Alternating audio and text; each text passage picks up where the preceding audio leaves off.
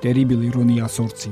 Celebrul autor al unui strop de pornografie maghiară ajungând să-și redacteze în ultimul an de viață jurnalul Pancreasului, Curtea Veche 2019, de unde, la scurt timp după ce a fost diagnosticat cu cancer, ungurul Peter Esterhazy scria Nu mă văd, nu mă simt, nu mă știu a fi pe moarte, ca apoi, urmând ședințele de chimioterapie, să-și rezume astfel situația.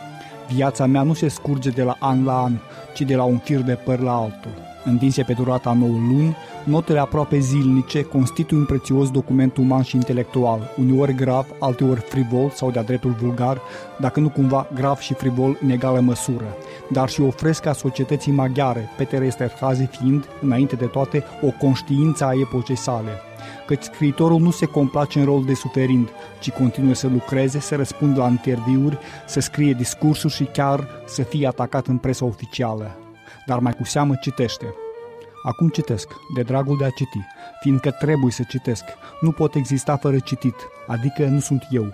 Așadar, cel mai supărător în pragul morții este faptul că se întâmplă tocmai cu noi și că omul încetează să mai fie erou proprii sale povestiri și nu mai e nici naratorul ei. Oare la mine cum e? Vai, abia acum îmi dau seama că eu nu sunt în pragul morții. Dacă facem abstracție de faptul că toți suntem acolo și poate că eu sunt, nu-i așa, și mai acolo, fără să știu, fără să vreau să știu. Citesc notița din 25 august 2015 și gândul mă duce la moartea lui Ivan Ilici, atât că jurnalul Pancreasului este redactat la persoana întâi singular, cu o sinceritate dezarmantă. La moartea altora, a tatălui, a mamei mele, m-am mai gândit uneori, dar la moartea mea cred că niciodată. Mereu acest cred. Posibilitatea morții mele nu m-a atins niciodată.